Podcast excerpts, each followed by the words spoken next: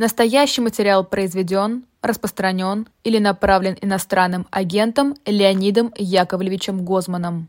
Всем здравствуйте! Вы смотрите YouTube-канал «Живой гвоздь». Это программа «В человеческом измерении. Неделя с Леонидом Гозманом». Меня зовут Ирина Буглайн, и со мной, разумеется, Леонид Гозман. Леонид, здравствуйте. очень рад вас видеть. И я вас очень рада видеть. Надеюсь, э, э, скоро мы с вами как-то соединимся уже да, в студии. Да, да, да, да. да. Да. да. Призываю пока вас всех ставить лайки этой трансляции. Вообще звучит Подпис... интригующе, скоро соединимся, да? Я, да, вы знаете, э... Ой, хотела, хотела вспомнить свое... Э, э... У меня есть воспоминания некоторые о преподавателе философии в университете. А вот, ну, решила, что, наверное, я вам потом за кадром скажу, пусть интрига останется да, в, в, в эфире.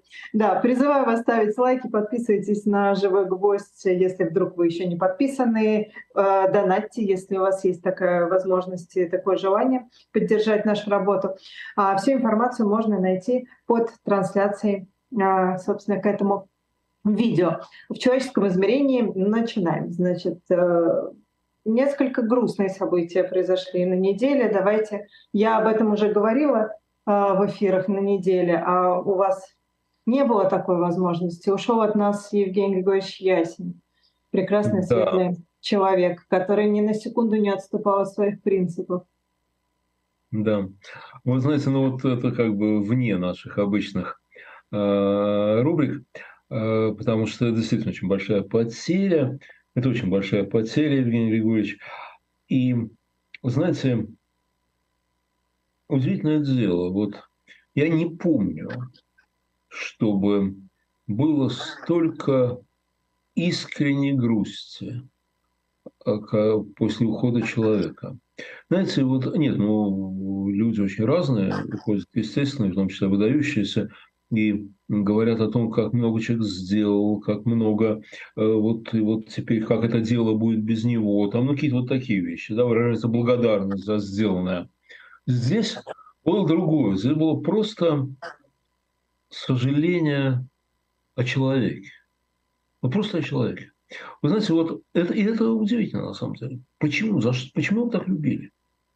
Его действительно любили, знаете. То есть его не любили те, кто его не знал. Вот. Ну, потому а что невозможно было его не любить, да. если ты его знал. А вот, да, а вот, вот, вот, вот почему? Знаете, вот говорят, что он был очень крупный экономист.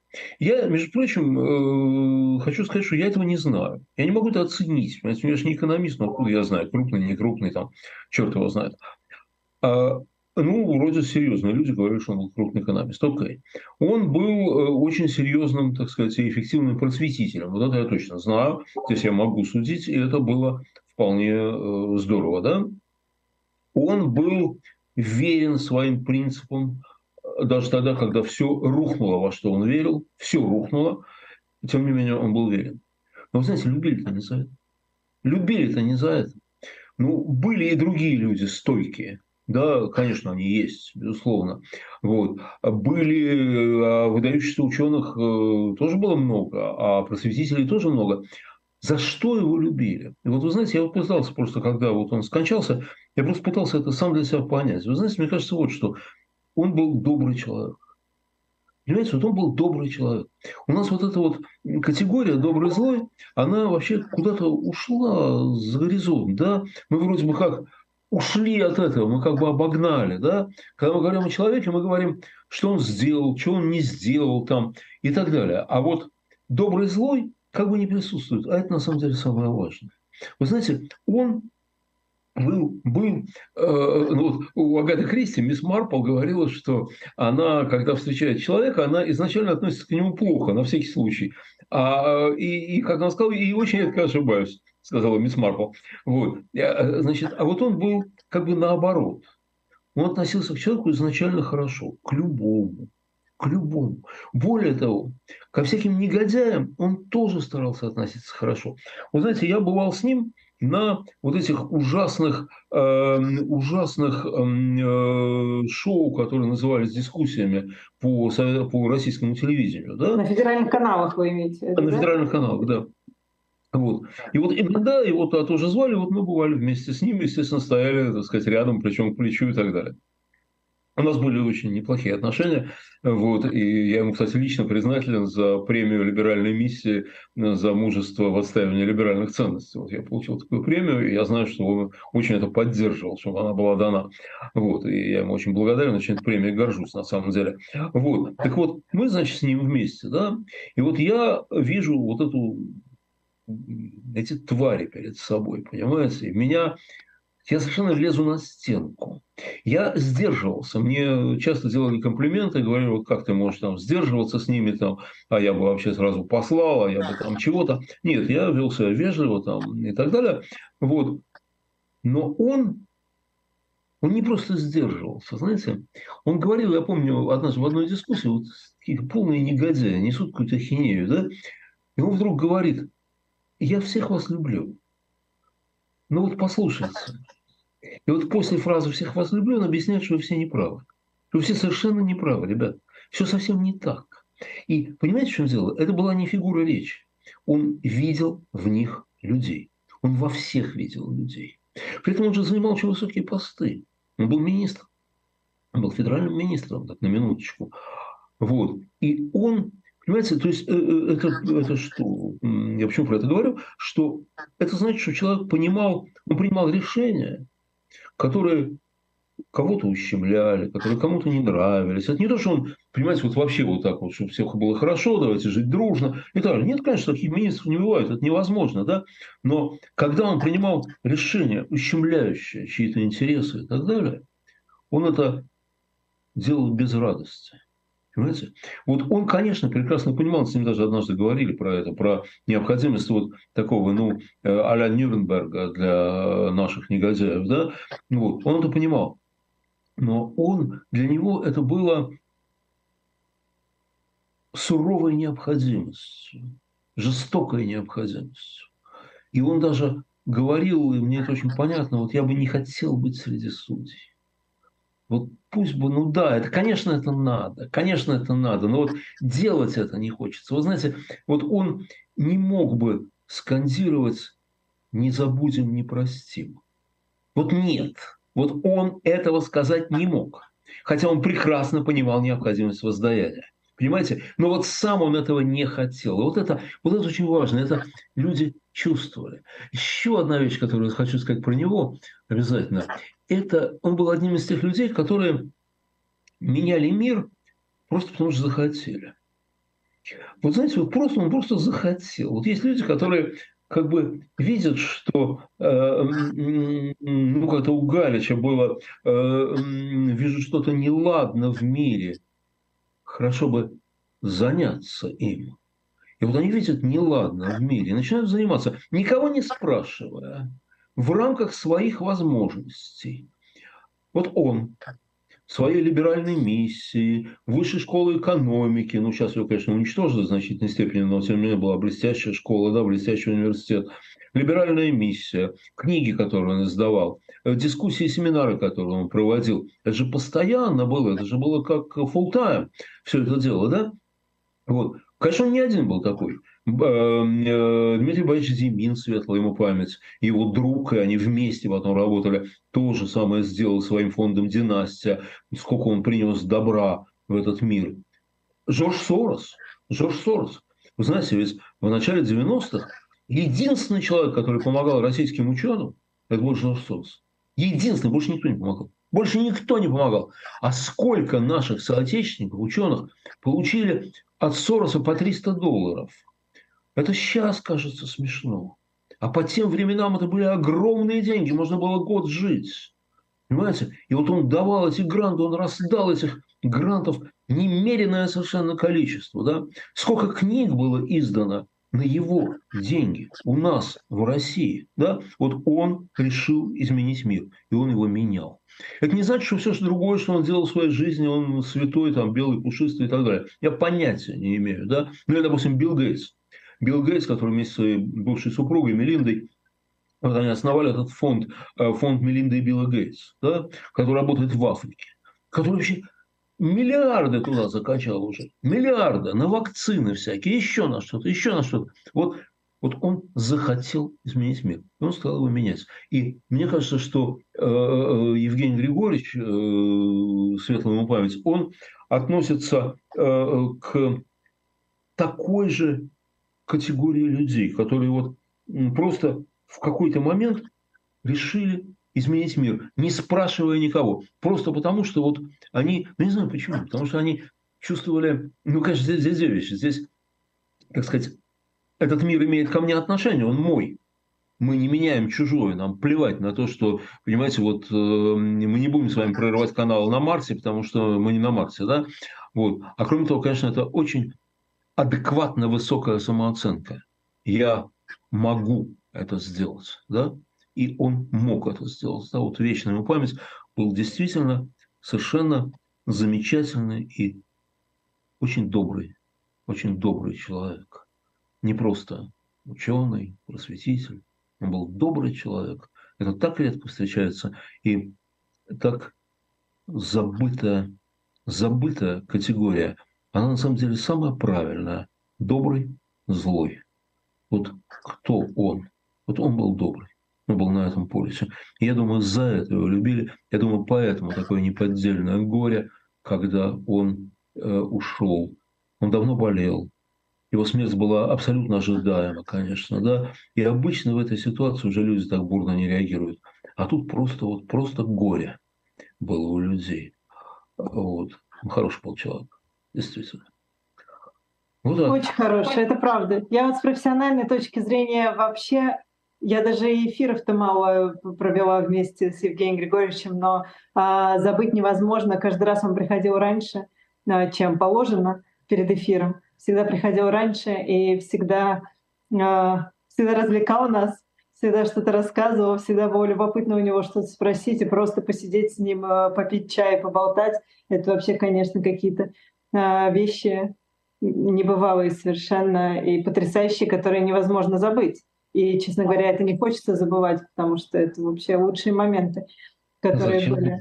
Зачем? Да, я согласна. Это не, это наоборот нужно сделать все, чтобы это не забыть и а, Евгения Альбацова а, написала, когда писала Евгения Григорьевича, она написала, что какое-то прощание то есть вместе с Евгением Григорьевичем попрощались и с высшей школой экономики фактически. Тоже немаловажно. Ну, знаете, я нет, я не имел отношения к высшей школе экономики, э, по-моему, хотя... Нет, кажется, кажется, кажется не, не, не, Что? Запамятовали, говорю. Ну да, да, да, конечно, Альцгеймер.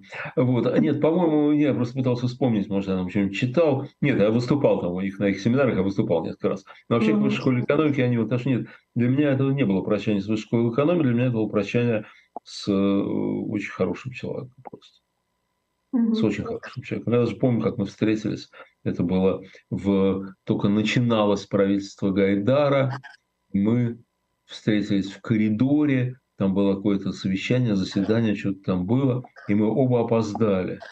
Мы оба опоздали, и там вот в коридоре мы поздоровались, вот, и он, э, э, я говорю, неудобно как входить. Он говорит, ну, ничего, ничего, смотри, я войду первый, я тебя прикрою, как бы, а на меня они как бы не будут сердиться. Ну, вот, как-то вот так. Вот. А, переходим мы с вами ко второй, э, ко второй рубрике а, сегодняшней. Первый, а, а? Первый психология событий. Первый, первый, господи, конечно, да, да. первый, первый, извините, я тут, видите, когда перед все, все у меня уже перепуталось в голове. А, первый, психология событий, естественно, как же иначе, знаете, говоря да. о добре и зле, да, и абсолютном добре, как а, мы с вами видели, да, Евгений Григорьевич Ясина, и не только мы, а, переходим фактически к страшному злу, честно говоря. И, ну, а, что? Ну, в общем, да, два злодея. Ну, в общем, да, конечно. И э, вы знаете, мы с вами, когда обсуждали темы, да, и я вам сказала про вот это вот избиение, да, Никиты Журавеля, которое произошло и вы сказали, ой, а разве это было на этой неделе? Потому что разговоры-то об этом шли уже много-много-много времени, как, а, что его избили, и а, что якобы это даже сын Кадырова, но просто на, на этой неделе, в начале этой недели появилось видео, появилось видео не где бы то ни было а в телеграм-канале самого Рамзана Кадырова, как э, его сын, Адам, 15-летний сын, избивает э, Никиту Журавина. Я, честно говоря, даже, вы знаете, тут и столько версий разных, зачем это сделано, отвлекают от этого, значит, отвлекают от болезни Рамзана Кадырова. Одна версия, да, чтобы говорили о другом. А вторая версия, чтобы показать, что вот э, мы такие всемогущие, посмотрите, мы можем вот так вот и ничего не будет. Какая у вас версия? Ну, вы знаете, вот что важно понять, что, знаете, зло, и в том числе такое зло, да, оно творится везде. Но бывает зло, которое себя выставляет на показ. Понимаете? Вот они себя выставляют на показ. А я вот такой. А мне можно. А я вот, вот, вот, вот, вот будет так. Да? Ну, понимаете, конечно, это кроме индивидуального злодеяния, да, поскольку человек арестованный – находятся под защитой государства, на самом деле, да, под защитой государства. Арестованный за дело, не за дело, это другой вопрос, да, а, вот, а, но он, ну, прям должен быть под защитой, так считается. Вот в тот момент, когда тебя арестовали, в тот момент, когда тебя взяли в плен, вот в этот момент все опасности для тебя закончены, да, закончены. Дальше будет суд, и дальше ты можешь понести наказание. Но тебя не могут избивать, унижать, там, тебя не могут убить э, и прочее. Да? Вот в бою могут, а, а в плену уже нет. В плену это уже преступление. Вот. Поэтому, конечно, это преступление, кошмар и прочее. Да? Вот. И вот это показатель, кроме всего прочего, это показатель того, что государства нет. Вообще нет. Потому что государство – это монополия на насилие. Еще Гоббс писал, что первое, что делает князь, он разоружает народ ну или не до конца разоружают, но делают так, чтобы у правителя, у государства огневая мощь или там тротиловый эквивалент или там число клинков да. Было больше, чем у любого, кто может восстать против этого государства. Да, дворяне могут носить шпагу, например, да, или там вообще носить личное оружие. А простолюдинам уже нельзя. Ну, так во многих странах так было. Вот. И все равно, так сказать, армия короля была ну, хотела быть сильнее, очень часто была сильнее э, э, свиты любого барона. Знаете, вот, вот она была сильнее. Да? Это и есть государство. Монополия на насилие. Монополия на насилие. И насилие, легитимное насилие, может осуществляться только именем этого государства. Только те, кто входит вот в эту иерархию и специально на это уполномочены, имеют право на э, осуществление насилия. Сын Эм, э, грозненского сатрапа не имеет на это права. Понимаете, он не имеет на это права. Он не, он не может этого делать. Это преступление просто по, по определению. Вот. Ну, э, теперь, ну, то, что у них там это, так сказать, происходит постоянно, это не новость, разумеется, да. Более того, не новость что это вообще происходит? Слушайте, чего мы вообще так взволновались? Скажите, пожалуйста, а у нас что, не избивают зэков?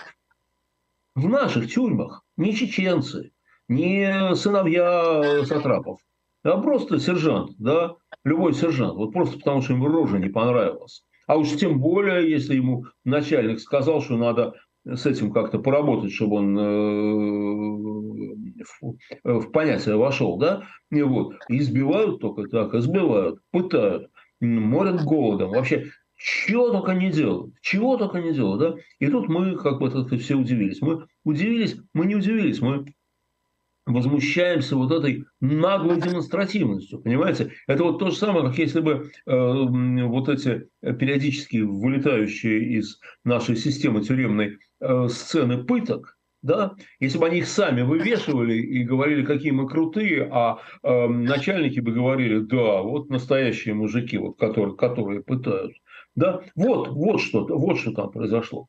Теперь, почему и зачем Рамзан Ахматович это сделал. Да? Ну, вот здесь один вопрос, почему он это сделал, второй вопрос, почему с ним встречался Путин. Это разные вопросы, на самом деле. Да? Значит, Рамзан Ахматович, я думаю, это сделал по нескольким причинам. Он доказывает чеченскому народу, что он всемогущ. А зачем ему доказывать? Это так непонятно? по-видимому, там возникают проблемы. Вы знаете, вот наше представление о Чечне очень упрощенное. Очень упрощенное. Вот э, э, есть э, такая ассимиляционно-контрастная иллюзия психологии восприятия, э, может, даже я про это говорил, она, в общем, состоит, что когда вы смотрите на два очень удаленных от вас объекта, то расстояние между ними кажется меньше, чем оно есть на самом деле. Ну и наоборот, если вы смотрите на близкие объекты, расстояние кажется больше, чем оно есть на самом деле. Вот. Так вот, мы смотрим на Чечню очень издалека. Мы не понимаем, ну, большинство из нас, да, не понимают ее, не знают. Там мало кто был. А, если был, то война, на войне, да, во время войны. Вот, значит, э, там, я первый раз был во время Чеченской войны, и э, ужас такой охватывал от того, что я там видел, да, а там же была нормальная страна, нормальная земля когда-то, да, а, вот, э, мы, мы не знаем их языка. Большинство людей в России не принадлежат, все-таки не принадлежат исламу там, э, ну и так далее. Кроме того, есть длинная цепь всяких стереотипов, горцы, злой чечен ползут на берег, там э, точит свой кинжал и всякие прочие вещи. Кавказские войны, генерал Ермолов, ну и так далее, и так далее. Да? Поэтому мы очень плохо понимаем то, что там происходит. Очень плохо понимаем. А на самом деле там представление о том, что Чечня состоит из вот этого отмороженного Кадырова и покорного ему чеченского народа или поддерживающего его чеченского народа, это неправда. Это точно неправда. Да нет, ну понятно, что это неправда, но 99,9 они же рисуют, рисуют. Понятно, нет, что они держат а, в страхе. А, подождите, но когда Путин рисует, мы же понимаем, что это неправда, да? А, и понимаем, что Россия на самом деле не такая, как ее нарисовал Путин. Да? Чечня не такая, как ее рисует э, Конечно, Кадыров. конечно, Если, разумеется. конечно, мы же понимаем, что у Путина есть свои проблемы в России, да, а у Кадырова есть свои проблемы в Чечне. И я полагаю, что ему надо он, он, кстати говоря, в значительной степени идет против традиций чеченского народа, поскольку, э, может, вы удивитесь, но в Чечне никогда не было диктатуры. Никогда. Там была военная демократия, это да. Там были, э, так сказать, ну, группировки, но они договаривались между собой. Там не было верховного правителя, который может отдавать команды всем. Там такого не было, да? А он это сделал. Так что у него вообще проблем-то хватает. Вот. И очень может быть, что он должен был доказать своим подданным, что ему можно все, не только по отношению к чеченцам. То, что он любого чеченца может схватить в подвал там, и так далее, это все уже знают. Но что он то же самое может сделать с русскими. Это очень важно перейти грань, да, не исключено, что его там э, как-то обвиняли, ну как обвиняли, да, э, за собой слышит, э, за, за собой хоть там ропот слышит грозный атаман, да, э, значит, может быть, он слышит этот ропот, что уж больно он лег под Путина, больно он э, под русскими лежит, да, вот, и он говорит, нет, говорит, я могу любого русского взять и вот так вот с ним поступить, да, вот пацана послать, он его и забьет, нормально будет. Э, вот, да? Может быть, дело в этом. Может быть, он думает о передаче власти, между прочим. И он, как любой самодержавный монарх, он думает о том, а что будет после него. И не исключено, конечно, он хочет оставить власть в семье, естественно, да, ну как все они и Алиев, и Асад, и э, кто там, кто там еще про нынешнего Туркменбаши говорят, что он э, не исключено, что он внебрачный сын э, предыдущего там, ну и так далее. Да, они все это очень любят. Окей. Но, коли так, коли так, он должен выбрать кого-то из своих сыновей. Я хочу напомнить, Адам э, не старший сын, уж не знаю, какой он там по счету, но он не старший. Но я хочу напомнить, что покойный отец Рамзана Ахматовича, Ахмад Хаджи, Ахмад Хаджи Кадыров, выбрал тоже не старшего сына. Рамзан не старший сын Ахмата.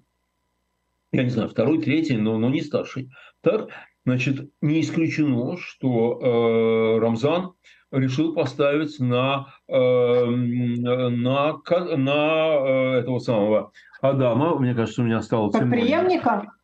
Да, почему нет?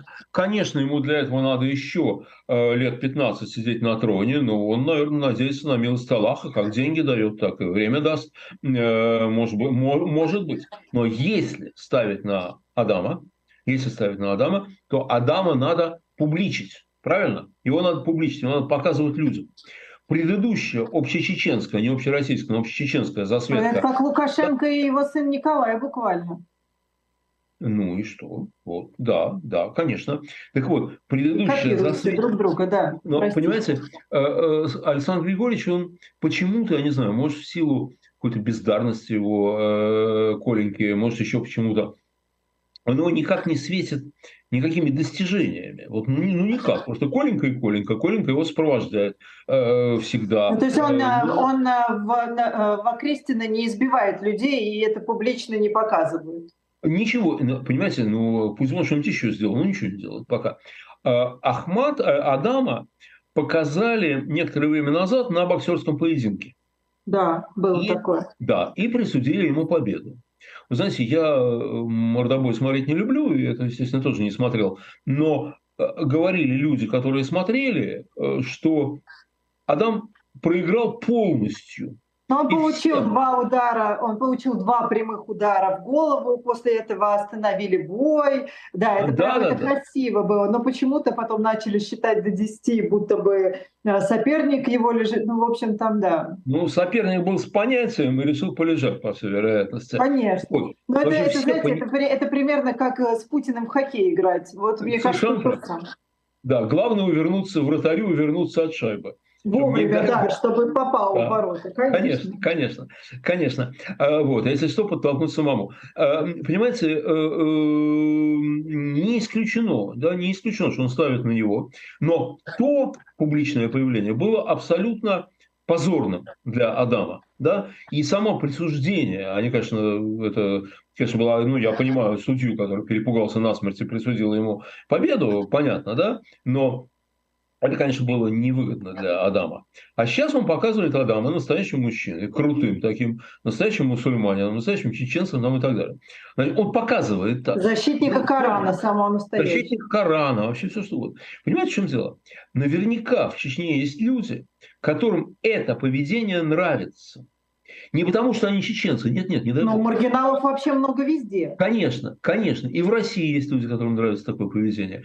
И во Франции, и в Германии, и в Украине, где угодно. Понимаете? Такие люди есть везде. Значит, это вот те самые, на которых опирался Гитлер, те самые, на которых сейчас опирается Путин, там и так далее. Да? Вот. И э, э, Рамзан, который, я думаю, прекрасно чувствует Чечню, и чеченские вот настроения чеченские, я думаю, что он чувствует очень хорошо, вот, он на этих людей работает. Этим людям он показывает, смотри, какой у меня крутой сын. Ну, классный же парень, да? Классный парень. Вот. И смотри, какой крутой я. И вот так мы и будем править, понимаете? Та система права, которая устанавливается в Чечне, это самовласть. Это самовластие. Что захочу, то и сделаю. Вот э, э, говорили, что разница где-то, что разница между э, тираном и авторитарным диктатором в том, что авторитарный диктатор, он следует тем законам, которые он сам принял. А тиран не следует никаким законам. Вот просто что захотела левая нога. Вот э, Кадыров э, ставит такую систему власти в Чечне. Вот. Теперь встреча его с Владимиром Владимировичем. Это тоже очень важно. Зачем? Зачем это э, произошло? Зачем он э, э, с ним встречался? Да, кстати говоря, вот это вот желание Э, людям такие, такое нравится не только э, в Чечне. Вообще Кадыров – это э, уголовный герой такой, понимаете? Смелый, сильный, справедливый, ну, я имею в виду тот образ, который он дает, дает, да, и эта справедливость, она такая мафиозная справедливость, то есть она достигается без процедур.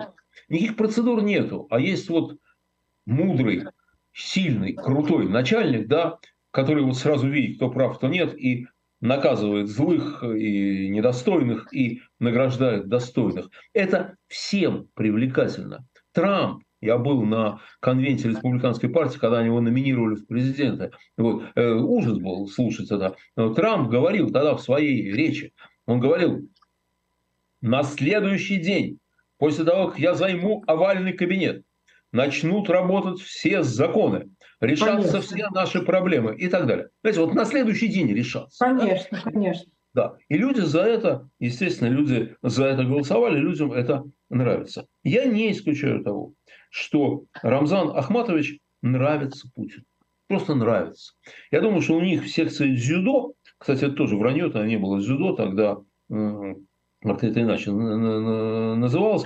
Вот, а, значит, а, ну вот в этой секции, я думаю, такие люди нравятся. У нас же вообще уголовная такая мифология, да, она в нашей стране очень сильна, она очень важна. Уголовная лексика пронизывает речь очень многих слоев, и главное, речь элиты, речь властной элиты. Они изъясняются на фене. Понимаете, они изъясняются на фене очень часто эм, в своем, в своем кругу. Ну, я это просто слышал много раз, э, когда меня, так сказать, туда пускали, вот, когда с ними нога пойдет, вынужден был общаться, да, вот, э, э, поэтому не исключено, что Путину просто нравится Рамзан Кадыров. Но для чего-то он ему еще нужен. Вот для чего? Как боевая сила? Нет. Думаю, что нет, потому что, э, потому что вот мы видим, что э, их результаты чеченских формирований на фронте украинском, в общем, видимо, не очень высокие. Не очень высокие, да? Там скорее... Ну, по крайней мере, они незаметны. Да, скорее говорится о грабежах, там, каких-то вот таких вещах, да? Вот. Э, ходили слухи о заградотрядах. В ТикТоке они очень популярны, говорят. В ТикТоке, да. Вот. При том, что, между прочим, свою родину они защищали э, просто фантастически. Просто они были абсолютно непобедимы в двух чеченских войнах. Просто непобедимы. Вот. Но, видимо, большая разница, понимаете, когда ты защищаешь родину и когда ты на чужой земле, непонятно зачем, из какого бодуна ты должен тут рисковать жизнью. Да? Использовать э, формирование Кадырова для карательных операций внутри страны, думаю, довольно рискованно. И думаю, что Владимир Владимирович это понимает. Потому что э, против, если он будет, вот только их пришлют тут разгонять там э, недовольных, то я думаю, что против них объединятся все, в том числе ОМОН, э, Росгвардия э, и так далее, да? потому что их ненавидят. Их ненавидят. У нас российская страна, и к чеченцам, и к Кадырову лично относятся очень плохо. Кроме того, вспомните, что среди старших офицеров Э, и вооруженных сил, армий, армейских и э, спецслужб, очень много людей, которые просто с ним воевали. Просто с ним воевали, они там товарищи теряли, они там ранены были и так далее. Э, вот. И они это, конечно, помнят и забывать не собираются. Я думаю, что э, кроме того, что ему может нравиться, у него есть, у Путина есть одна э, вещь, которая, в которой он сильно зависит от Кадырова. Кадыров совершенно очевидно может выйти из состава Российской Федерации, если захочет. Совершенно очевидно. Ну, все для этого есть. У него есть войска свои, да, в общем, довольно преданные лично ему. У него есть деньги, у него все есть. У него все есть абсолютно, да. И он может выйти сам, а еще прихватить с собой другие территории Северного Кавказа, восстановив государство Шамиля. Я полагаю, что э, Путин этого опасается, и еще и поэтому он должен периодически, Владимир Владимирович должен периодически выражать респект Рамзану Ахматовичу. Что касается этой конкретной ситуации, то я полагаю, что э, э, за закрытыми дверями Путин мог ему что-нибудь сказать, слушай, Рамзан, ну ты все-таки вот так вот не надо, да, что я тебя, конечно, поддержу, но, но ты меня ставишь в сложное положение, понимаешь, вот у меня сейчас националисты недовольны, вот у меня кто-то недоволен и так далее, ты как-то вот потише. Вот. И Рамзан ему сказал, Владимир Владимирович виноват, больше не буду, исправлюсь э, и так далее. И они разошлись с взаимной любовью друг к другу, как как всегда. Вот. И Рамзан Ахмадович сказал, он как всегда меня во всем поддержал. Вот. Ну, вот такая, такая замечательная встреча. Вот. Вот так. Ну, вы знаете, а Владимир Путин же словами Дмитрия Пескова прокомментировал все-таки это событие. Он же сказал, что он не будет это комментировать. Вот. Ну, это тоже а почему, спросили Пескова? А потому что не хочу, сказал Песков. Да. Тоже логично. Ну, тоже надо логично. сказать, что это не Дмитрий Сергеевич Песков, конечно, не хочет. Это значит, что Путин не хочет. Понятно. Нет, ну, понимаете, что он делал? Пресс-секретарь президента страны на официальном брифинге не может говорить «не хочу отвечать». Он не может говорить. Он может говорить разное, он может говорить «не знаю», там еще чего-то, не наш вопрос, там, э, и так далее, да? Но не может быть «не хочу отвечать». Это вот такое, понимаете, дурное самовластие. Вот «хочу отвечаю, не хочу не отвечаю». Ты, парень, ты кем работаешь? Ты пресс-секретарем работаешь. Ты обязан отвечать, это твоя работа на самом так деле. Так это я вам говорю, что это наверняка транслирует то, что ему сказал Путин, он же, может, он и не врет, может, Путин ему так и сказал. Он спросил, а что если меня спросят по этому поводу? Скажи, а я не хочу. Может быть, вполне, вполне, вполне может быть. Вполне, вполне может быть. Вполне, вполне. Но вы знаете, Поехали а, дальше. Время. Да, а, важное мероприятие же, важное, сейчас я кавычки покажу, а, произошло в эти выходные на Красной площади. Да, но а мы про борьбу со злом не будем, мы только про это. Ну нет, вам, ну давайте, хорошо. Нет, у нас есть тема борьба со злом, это все-таки тоже. И я как раз хочу здесь очень быстро назвать два, э, две вещи. Одно как бы хорошее, другое плохое. Значит, хорошая вещь – это то, что сейчас в Сталине открывается, вот открылся уже э, форум «Свободной России». Э, значит, это такая организация российских иммигрантов, э, изгнанников, которые вот пытаются там что-то такое делать, как чему-то противостоять. Я очень хочу сказать, над этим очень многие смеются, говорят, ну вы там все разговариваете, ничего сделать не можете, идите лучше записывать в Легион Свободы России, э, там, или лучше донать э, вооруженным силам Украины, ну и прочие, прочие радости, да? Я не могу с этим. То есть донатить надо, все понятно, да, и кто может, э, дай бог ему записываться в Легион и прочее, но Понимаете, одно не исключает другого, абсолютно, да? Надо стараться. Вот люди, которые собираются здесь, люди, которые собирались в Берлине, в Брюсселе,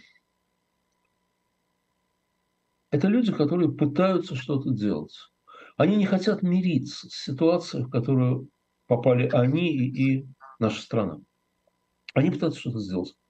Кто-то помогает своим беженцам, кто-то помогает украинским беженцам, кто-то еще что-то делает, кто-то готовится к возвращению, вдруг оно будет, и делает для этого, ну, как бы готовится конструктивно, там, обучение, там еще что-то. Я вам, по-моему, говорил, есть такой проект «Первым рейсом», э, значит, для тех, кто хочет сразу вернуться, и им там их готовят как-то к этому, на всякий случай. Может, это не решится никогда, может, это никогда не, не реализуется, а готовиться надо, а ничего не поделать. И вот понимаете, в чем дело? Ну, конечно, когда фон Штауфенберг э, закладывал бомбу, то он считал, что вот сейчас вот этим одним действием он изменит судьбу Германии и судьбу мира. Он действительно его бы, ее бы изменил, это правда. Это правда, он бы изменил ее. Вот. Вот ну или там еще вот какие-то вот таких событий, когда ты понимаешь, что вот ты сейчас что-то сделал, вот если ты сейчас это сделаешь, то все, э, э, ситуация резко изменится. Да? Фон Штауфенберг, видимо, рассчитывал, что будет совсем Великая Германия. Э, ну, э, он не был никаким демократом и либералом, там, ни, в коем, ни разу. Да, да это правда. Это совсем, да. Вы знаете, что ведь улица Штауфенберга в Берлине только совсем недавно появилась. Э, вот, вот, вот, вот, вот, вот никак, да, вот. Или, например, граф Паленс, товарищи, которые шли в опочивальню Павла I и понимали, что они сейчас изменят судьбу России и так далее. То есть ты сразу кидаешь такой камень, пока не пытаешься кинуть, да, что он все, если долетит, он все сокрушит. Окей. Но в большинстве случаев люди не могут такой камень кинуть, у них него нету. Но есть вот эти соломки, которые они кладут на верблюда. Понимаете? И может быть, твоя соломка будет последней. Вот может быть, да. И вот люди, которые собрались на этот форум, они вот так вот видят. Вы знаете, а ведь настоящие не, не киношные и не отдельные там какие-то э, в силу обстоятельств, а такие настоящие герои, они всегда совершают свой подвиг, не зная, получится что-то или нет. И более того, зная, что, скорее всего, не, не получится. получится. Скорее всего. Ну, попытаться-то не... Ну, не, ну, есть такие люди, я себя я прекрасно понимаю. У меня тоже Пытаться такое не... внутреннее состояние. Невозможно не попробовать. Это твой долг. Это твой э, долг. Это опять же, как Галич пел а вела, а вела меня в бой струна, как солдата везет труба. Вот, вот э, очень многие наши люди не отчаиваются и не опускают рук. И это очень здорово, вне зависимости от того, что будет говориться на этом форуме. Вот. А второе в борьбе со злом – это Рубен Варданян. Вы знаете, вот его лицо стало одним из лиц карабахской трагедии. Вот стало понятно, что это живые люди. Вот эти его фотографии, когда он в наручниках, э, а рядом азербайджанские солдаты и так далее. Вы знаете, сейчас стали... Вообще, я помню, что у Рубена и его тройки была хорошая репутация, у тройки «Диалог». Сейчас, правда, я вижу статьи, что он э, и э, кошельком был, э, забыл кого, а, этого, Чемизова, и э, с супругой э, Рустам Миниханова имел э, какой-то бизнес, еще что-то. Вы знаете, я охотно верю, что белые пушистые олигархи, миллиардеры в нашей, на нашей родине не произрастают. Я в это верю. Да? Но, знаете, вот он вошел в Армению как бы со своими проектами и с прочим. Не за деньгами он туда пошел. Ну, явно не за деньгами. А он там сделал школы. Там открыл международную школу. Дети выходят, зная несколько языков, готовы к поступлениям в лучшие университеты мира. И для жителей Армении школа бесплатна. Да. Вот. Э, он сделал бизнес-школу очень хорошую. Он развивал туристические кластеры. Вообще он много чего сделал. А когда он поехал в Карабах, то, понимаете, это и вовсе Карабах ничего, кроме неприятностей, не сулил. И вы знаете, я не, совершенно не То есть это изначально как факт известно было, что ничего э, прекрасного там не, ну, ожидать Конечно. не стоит. Ни в коем случае. И вы знаете... Тем более, же, отказываясь от российского гражданства. Да, да, да, да. да. И он, понимаете, он, э, э, э, он вел себя достойно там. Вот что важно. Понимаете, я вовсе не уверен, что он проводил правильную политику, как глава правительства Нагорного Карабаха. Совершенно не уверен. Совершенно не уверен, да? Вот. И там кто-то говорит, что это все было неправильно, безответственно и так далее. Очень может быть. Но он вел себя достойно. Он себя по-человечески вел достойно. Он же мог оттуда свалить сейчас. Мог. С его деньгами, с его возможностями. Ну, раз и объявился бы в Ереване или в Париже, никто бы не удивился, и никто его поймать, конечно, не мог. Нет, он остался там. Он остался там. А сейчас ему предъявлено страшное обвинение на пожизненное, на самом деле. На пожизненное. Вот. И у него очень тяжелое положение. Понимаете, в чем дело? С Путиным он поссорился. Отказался от гражданства. Я думаю, что для Путина он предатель. Вы знаете, один очень информированный человек в Ереване, из Еревана, сказал мне, что по их сведениям маршрут э, Рубена Варданяна выдали азербайджанцам российские так называемые миротворцы что это вообще месть со стороны Путина. Ну и, конечно, подарок Алиеву, потому что Алиев его тоже не любит, э, если не сказать ненавидит. Ну, Алиев его понятно, по понятным причинам не любит, да. Владимир Путин, Там еще ну, были... мы можем догадываться. Да. От, отступников Путин не любит. А, а, он для него предатель. Он для него предатель. Вот. А, а Алиев, понимаете, ведь кроме того, что Рубен был мотором сопротивления во многом, он еще и личные выпады себе позволял против Алиева. Есть личные выпады. Это совсем плохо. Вот. Вы знаете, я думаю, что его не сильно приветствуют и политические элиты сегодняшней Армении. Потому что Рубен может претендовать, у него вообще политические амбиции есть, насколько я понимаю. Но это только в России преступление, больше это нигде не преступление. Так вот, если Рубен выйдет живым э, из э, азербайджанского плена, он может стать лидером Армении. Там, кстати, вчера была демонстрация в его поддержку. 10 тысяч человек. Это много, это много. 10 тысяч человек вышли, э, э, по-моему, они в Матандарана собирались э, в поддержку Рубена, Рубена Варданяна. Вот. У него,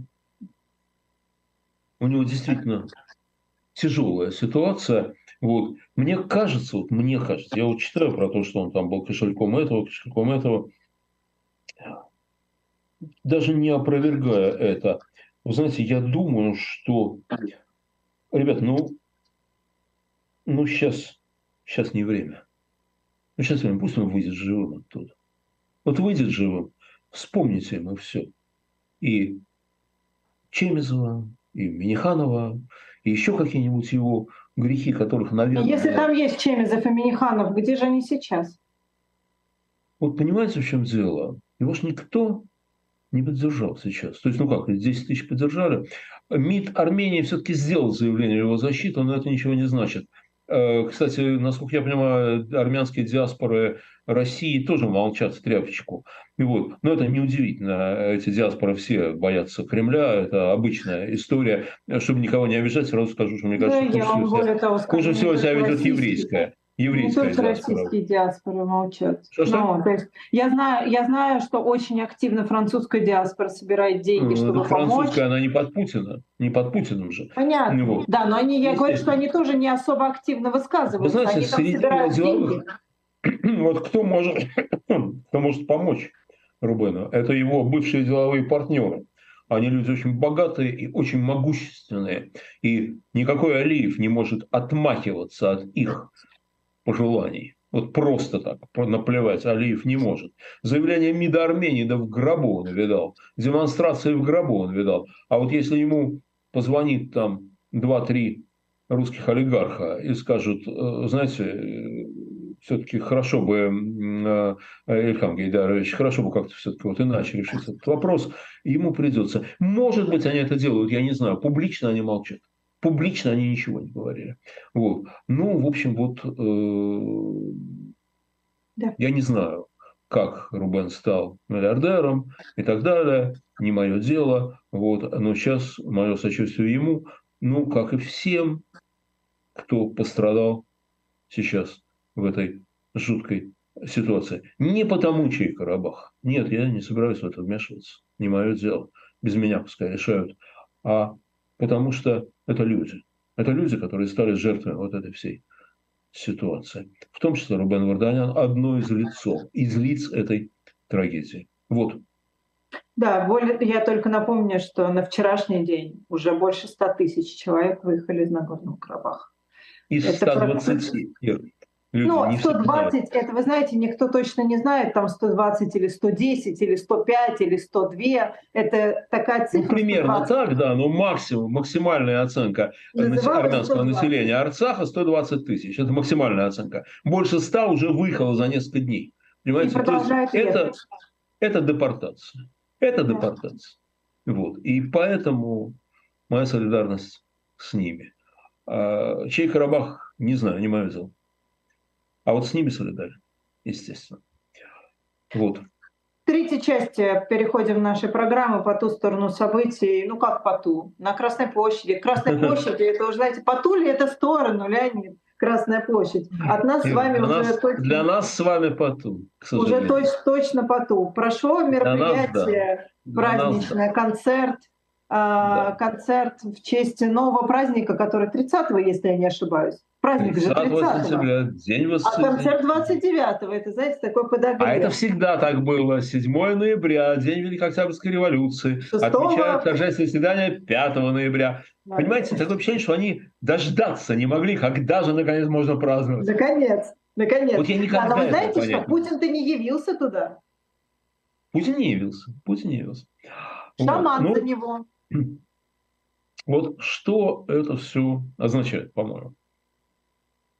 Мне кажется, есть несколько целей у этого замечательного праздника и у этого шабаша на Красной площади. Первое.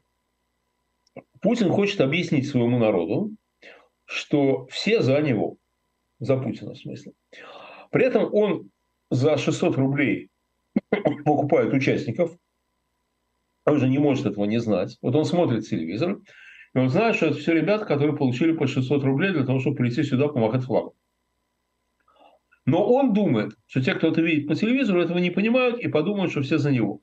Это ошибка, потому что не понимают этого только самые глупые из э, его подданных, а самые глупые из его подданных так и так за него. Не потому, что они за него, а потому, что они считают, что царю виднее, и вмешиваться не надо, не нашего ума дело, ну и прочие, прочие э, достаточно отвратительные глупости. Вот. Второе – это сигнал Западу. Это не я придумал, это один умный человек придумал, но я пересказываю, а, потому что это правильно. А, значит, это сигнал Западу. Все русские за Путина. Посмотрите, как они... не выходят. А вот видите, может, задуматься может, вас заставило.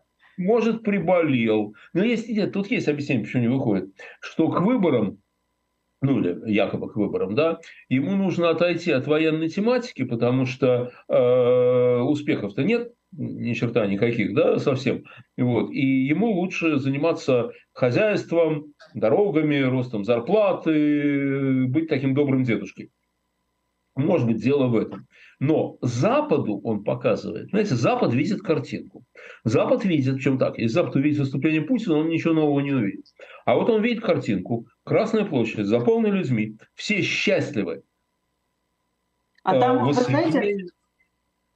Ну, смотрите, ну, смотрите. Значит, все русские за него. Все за него. Значит, ну что делать? либо надо сдаваться, как бы с ним договариваться, да, ну, либо еще как-то. Ну уж во всяком случае, виз, счетов и прочего этим русским давать не надо. Между прочим, не надо, потому что все русские за него. Он делает такую картинку. Вы же понимаете, если нашему человеку понятно, что там платные участники, то западному человеку вы это никогда не объясните. Это невозможно объяснить западному человеку, понимаете? что там... Что За команде за... президента приходится покупать участников концерта? Да, за 5 евро. Понимаете, вот, вот, вот не может такого быть. Подожди, ну это же кто? Это, это студенты, это нормальные люди, это работающие люди, это не голодные бомжи. Им дали 5 евро, они пришли махать флагом. Вот, понимаете, ну никакой немец, француз, там, э, испанец не поймет этого никогда. Это надо жить в этом, чтобы, это, чтобы понять, что это правда. Но мне кажется, что была еще одна причина – самое серьезное. На самом деле, почему он объявил этот праздник и почему он ввел год назад ввел эти территории в Конституцию. Он же в Конституцию записал. Понимаете, Запорожская область – часть Российской Федерации. Но он Запорожье взять не может, я надеюсь, никогда не сможет. Но это часть Российской Федерации. А сейчас этот праздник и так далее. С выходным днем ты попробуй это отбери теперь. Давать легко, отбирать сложно. Окей, в чем дело? Так вы знаете, Нет. хоть пусть э, праздник в честь э, присоединения всей Украины празднуют, э, не присоединившие Украину, ради бога, пусть главное там оставят всех в покое. А так пусть в своем больном воображении празднуют хоть, я не знаю, Соединенные Штаты Америки. Если, пока он сидит, эм, понимаете, что он делает? Был ли бы он просто там военный пенсионер, да, у которого маленько уехала крыша, умным особо никогда не был. Вот он там сидит, читает про там жидомасонский заговор или еще про что-то такое, и рассказывает домашним э, все, что он значит, только что прочел в какой-нибудь идиотской книге. Это бы ладно. Он же команда отдает, он же, он же лидер могущественной державы, да, страшный, со страшным ядерным потенциалом. Вот. Э, так что все хреново. Он поставил, знаете, что он сделал? Он поставил заградотряд. Сам у себя за спиной чтобы нельзя было отступить, как тот мифологический русский князь, который сжег мосты, чтобы не отступить. Да, вот он сжег мосты. Он теперь не может отступить. А зачем ему это? Это сигнал его элитам. Там, верхнему, не знаю, миллиону, например. Ребята, если вы думаете, что может быть какой-то выход из этой ситуации, переговоры, отступления там и так далее, а он же слышит этот ропот тоже. А он же есть. Что, ну ладно, кончайте, ребят, дуют и маются, ну повоевали, ну давайте как-то замеряться. Так вот, говорит Владимир Владимирович своему верхнему миллиону, никогда не замеримся.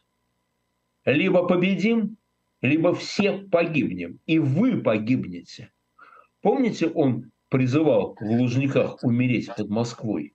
Еще войны никакой не было, а он уже про это говорим, умрем же под Москвой. Да? Так вот, сейчас время пришло. Так вот, он, сказал, он говорит, либо победим, либо все умрете. Все. Это он говорит своим элитам. Понимаете, это очень важное послание на самом деле. И я думаю, что значительная часть этого верхнего миллиона этот сигнал услышала. Вот. Правда, кто-то есть из них, кто понимает, что, ну, коли так, коли так, то только табакерка.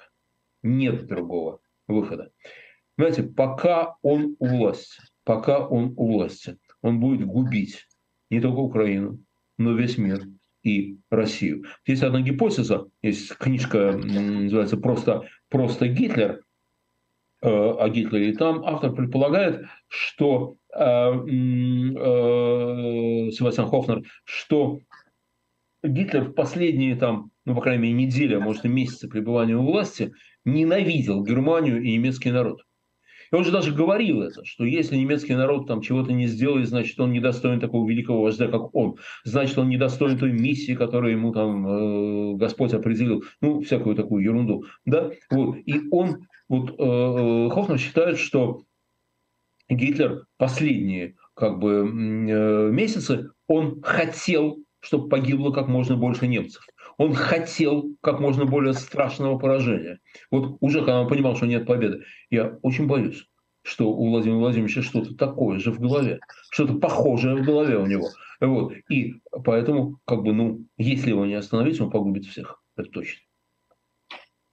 А, я призываю вас, чтобы не на такой трагичной ноте мы заканчивали, наших зрителей, э, прочитать. Я сейчас пойду, Ир, я сейчас пойду на заседание, сейчас пойду на заседание, где собрались люди, которые надеются его победить в конечном счете. Так что... Это вот, это позитивно, это хорошо. Я искренне всей душой с вами. А, я призываю а, наших зрителей, если у вас будет несколько минут, а, на «Медузе» статья потрясающая, абсолютно. Они перепечатали текст эм, издания, это, значит, есть такой э, кооператив независимых журналистов, «Берег» называется. Они сходили на Красную площадь и описали, как это все было. И как там люди в ожидании песни «Я русский» бесились от других песен шамана. И, в общем, и там вот, значит, все вот это вот, и это все описано в красках. Не пожалеете вы, хотя я, это на самом деле чудовищно страшно, и вообще этого быть не должно, понятно. Но если как-то саркастически к этому относиться, то становится жить немного легче. Поэтому почитайте, хотя бы улыбнетесь, потому что это, конечно, просто цирк с конями, извините, абсолютнейший. Леонид Гозман, Ирина Баблоян, программа «В человеческом измерении. Неделя с Леонидом Гозманом». Мы с вами прощаемся до следующего воскресенья, 17 часов по московскому времени. Всем спасибо, всем пока. Всем спасибо, удачи, не опускайте рук.